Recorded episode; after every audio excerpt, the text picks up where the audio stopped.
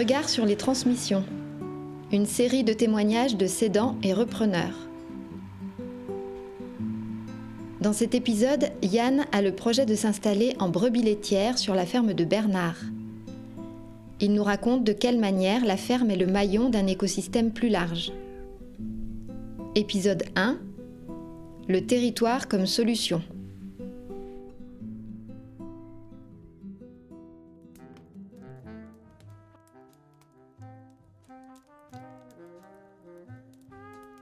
La transmission, ça fait un an et demi qu'elle s'est enclenchée. Euh, l'histoire au départ, c'est qu'avec ma compagne, on est arrivé en Auvergne, il y a de ça 5 ans, et j'avais ce projet agricole en tête. Mais je me cherchais un peu, et je savais pas si ça allait être en brebis, en chèvre ou en vache, parce que j'aimais tout. Mais tout seul pour faire les trois, bah, c'est pas possible. Du coup, je suis allé voir la maison des paysans, à Clermont, pour savoir s'il y avait des astuces et autres. Et en fait, on m'a dit tout simplement, euh, bah, s'il y a des paysans près de chez toi, va les rencontrer pour savoir si tu peux pas apprendre le, métier comme ça. Alors c'est ce que j'ai fait. Et donc, euh, deux semaines plus tard, euh, après être arrivé dans le Puy-de-Dôme, j'ai rencontré Pierre-Jean un peu par hasard. il trifouillait sa, faucheuse et je lui ai dit bonjour pour savoir ce qu'il faisait et tout. Et bon, on a un peu discuté, je lui ai dit que j'avais un projet d'installation, que je voulais apprendre le métier. Et donc, euh, en discutant 5 minutes, euh, il m'a dit euh, Bah, attends, je finis avec ma faucheuse, et ensuite on va donner de l'herbe aux vaches, et tu vas m'accompagner. Et de fil en aiguille, et eh bien, en fait, on se faisait des coups de main régulièrement. Et pendant ce temps-là, je faisais des formations agricoles et des stages, et, et je me formais, quoi. En m'installant dans le coin, Pierre-Jean est devenu un voisin. Du coup, on a sympathisé tout de suite. Et sa femme euh, Anna m'a appris à traire euh, régulièrement les week-ends euh, quand j'étais pas en formation ou que je travaillais pas à droite à gauche. Et bien du coup, je m'occupais des vaches. je les aidais pour pas mal de trucs en fait. Et, en même temps, bah, je cherchais une ferme pour m'installer. Et suite au premier échec que j'ai eu, parce qu'en fait j'avais commencé à visiter d'autres fermes, mais euh, Pierre-Jean et Anna m'ont dit euh, écoute, si tu veux essayer de t'installer, tu peux toujours essayer de t'installer chez nous. Donc on te met à disposition un bâtiment, un peu de terrain. Et là, en fait, ils, m'ont fait un peu de place pour que je puisse m'installer progressivement. Et c'est ce que je fais depuis un an et demi. Donc j'ai commencé avec 20 euh, brebis. Là, maintenant, j'en ai 45. pour l'instant, je ne peux pas monter plus loin. Et mi-janvier, si tout se passe bien, euh, j'en aurai une quarantaine en lactation. Et donc, euh, Pierre-Jean et Anna euh, m'ont proposé de faire ça parce que Pierre-Jean arrive bientôt en retraite. on s'entendait pas trop bien sur la date de retraite, sûrement dans trois ans. Donc ça décale mon installation officielle avec la DGA et tout et tout. Ça va être dur d'attendre tout ce temps car j'ai déjà 45 brebis qui me permettent de dégager un petit salaire, mais après, bah, en fait, je vais être bloqué. Et en fait, euh, bon, j'aimerais bien monter une petite famille, donc euh, bah voilà quoi, ça serait bien si je pouvais ramener un peu de sous à la maison. Et euh, ça m'embête un peu, mais je regarde quand même si, si je peux pas m'installer plutôt ailleurs.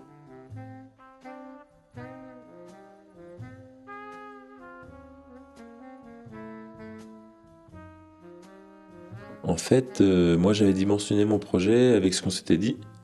Mais là, on n'est plus tellement d'accord sur les prix et les parcelles. Euh, c'est pas évident parce qu'à chaque fois, je dois un peu les bousculer, bah, en fait, pour savoir ce qu'ils veulent faire. Euh, la dernière fois, ils m'ont dit euh, qu'ils gardaient les bâtiments et quelques parcelles pour les générations futures. Mais le truc, c'est que si moi je reprends 15 hectares, bah, en fait, ça va être compliqué pour les générations futures. Donc là, je suis sans réponse. la maison était en vente, là, elle l'est plus. Et je me dis que bah, si on attend trois ans et qu'on n'a rien, bah, on aura perdu trois ans pour rien. Donc pas que sûr que ça se fasse. Bref, on s'entend toujours bien, mais le problème, c'est qu'ils me disent rien. Et je sais pas trop dans quoi je me suis embarqué encore. Puis j'espère qu'ils profitent pas de la, de la, situation, dans le sens où, comme je suis là, bah, je peux dépanner, je peux les aider. Et en même temps, enfin, c'est con de dire ça, hein, parce qu'ils mettent à disposition un bâtiment que je loue pour 0 euh, euros. Je paye juste les charges d'électricité, mais il n'y a pas de location du bâtiment. Du coup, eux, bah, ils ont fait quand même un sacré pas pour m'aider à m'installer. Et c'est pour ça, la dernière fois, en fait, on discutait un peu et je leur ai dit, euh, enfin, moi, si je dois m'en aller, en tout cas, euh, Enfin, je, ne vais pas vous faire la gueule ou, vous insulter. Hein. Vous m'avez quand même permis de voir que ça marchait cette affaire. Après, c'est sûr que si je dois me barrer, euh, ça va être plus compliqué de démarrer à nouveau. Niveau accompagnement, j'ai pas mal réfléchi à mon truc tout seul dans mon coin. Euh, au début, j'ai un peu discuté avec le CIVAM du coin, le CREFAT que je connaissais. Euh, il y avait Cécile là-bas, donc on causait un peu tous les deux. Mais si, a la maison des paysans, près de Clermont, où j'allais voir pendant un temps. Mais c'est vrai qu'à part ça, si pour tout ce qui est dossier de subvention, j'ai vu que la communauté de communes, en fait, elle a engagé une personne qui s'occupe de faire le relais entre pas mal d'exploitants qui partent à la retraite et des porteurs de projets.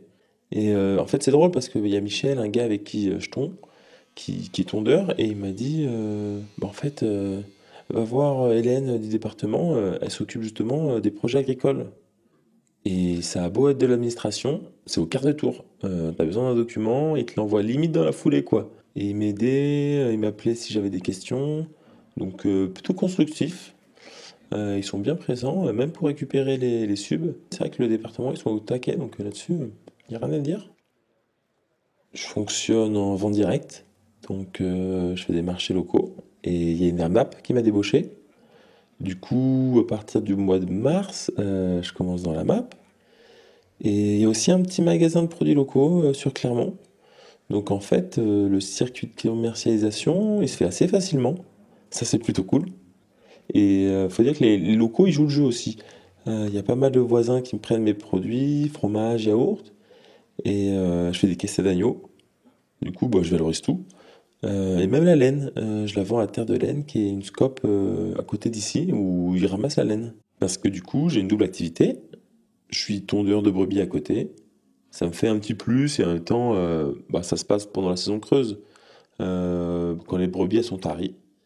Donc la tonte, là, ça va rattaquer pour moi fin novembre, et ça dure jusqu'au mois de juin. Donc pendant un certain temps, euh, ça fait un doublon avec la traite et tout. Mais bon, j'arrive à m'organiser quand même.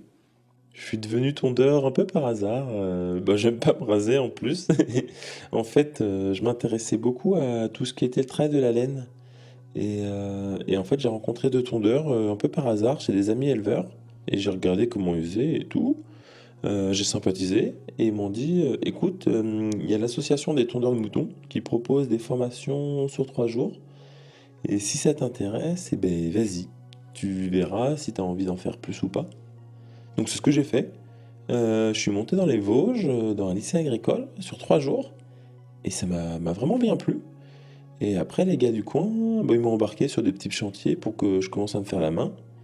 Et là, maintenant, ça va faire la deuxième année, euh, la deuxième année de tonte. Donc ça, c'est plutôt cool. Et il y a pas mal de jeunes tondeurs dans le Massif central. Du coup, bah, on, fait des chantiers en commun. Et tout ça, c'est plutôt festif, quoi.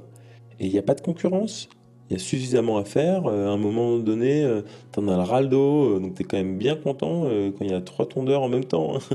et, du coup, j'ai fait ça en plus de la bergerie, en, en attendant de pouvoir me sortir un revenu, quoi. Donc, ouais, je pense que la tonte, je vais pas arrêter. Euh, j'aime trop ça, en fait, c'est un peu comme une drogue.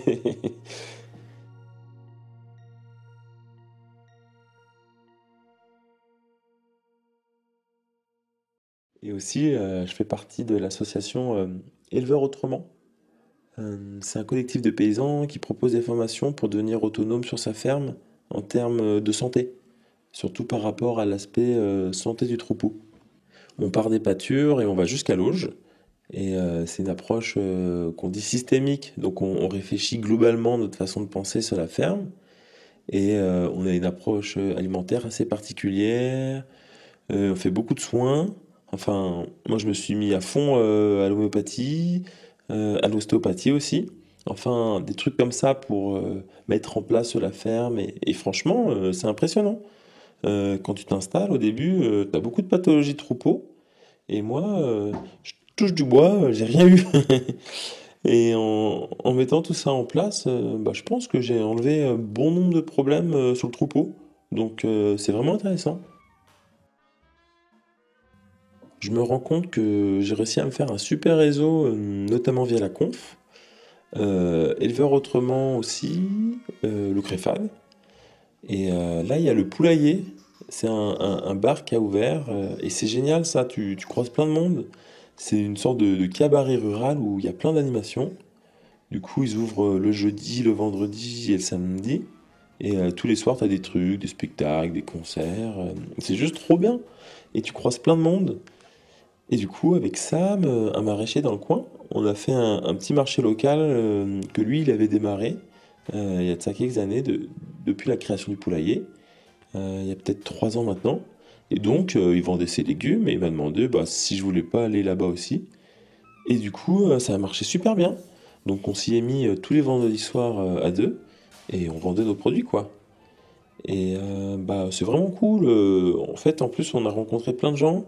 Euh, et après, on les recroise à droite, à gauche. ils parlent de nous. la map de Saint-Amand de Talende et le marché de Clermont. Bah, en fait, c'est des, clients qui ont parlé de moi. Et, et c'est eux qui m'ont appelé après. Donc, je les avais pas contactés avant. Donc, c'est rigolo, quoi.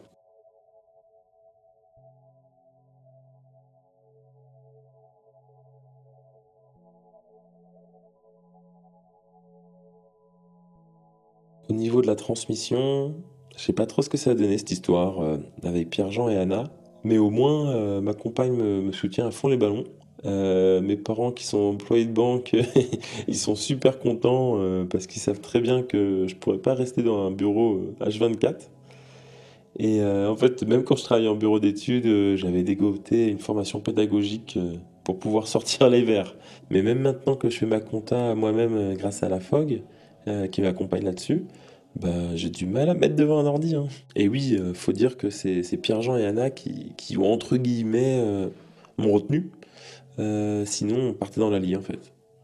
Et on avait trouvé une structure, un gars qui était aussi à la conf. Mais c'est au moment où Pierre-Jean et Anna m'ont proposé de m'installer progressivement chez eux. Et quand on a dit qu'on avait trouvé du terrain ailleurs, ils ont dit Ah non, non, non, là, là faut, faut, faut que vous restiez. Du coup, on est resté. Et est-ce qu'on a fait le bon choix? Je sais pas trop. Mais euh, on a vécu des choses sympas ici et, je me vois pas partir dans l'Allier où c'est trop plat. Euh, ici, on peut faire de la grimpe, du ski de rando, euh, c'est accessible. Ici, il y a vraiment une bonne dynamique de petits projets agricoles et même des installations d'activités rurales. Et là, par exemple, il y a une amie qui ouvre un petit café associatif aussi. Et librairie où elle propose de tenir un petit café en même temps. Euh, ouais, c'est dynamique dans le coin et, c'est impressionnant le nombre d'AMAP euh, qu'il y a sur Clermont et aux alentours. Euh, du coup, bah ouais, c'est quand même plutôt intéressant. Et en fait, il y a, pas mal de jeunes qui s'installent. Donc, ce que je me dis, c'est que bah, refaire tout ça dans nos départements, c'est faisable. Mais ouais, ça va être compliqué, quoi.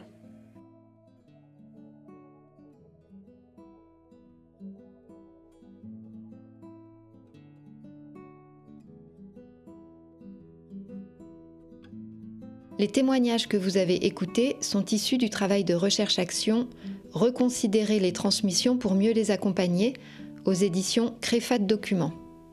Un projet porté par des associations du Célavar Auvergne-Rhône-Alpes et Massif Central, soutenu par le ministère de l'Agriculture. Cette série a été réalisée par l'association La Calligramme. L'ambiance sonore a été créée par Brian Lohan. Si les questions de transmission agricole vous intéressent, n'hésitez pas à prendre contact avec l'association La Brèche à La Chaise-Dieu.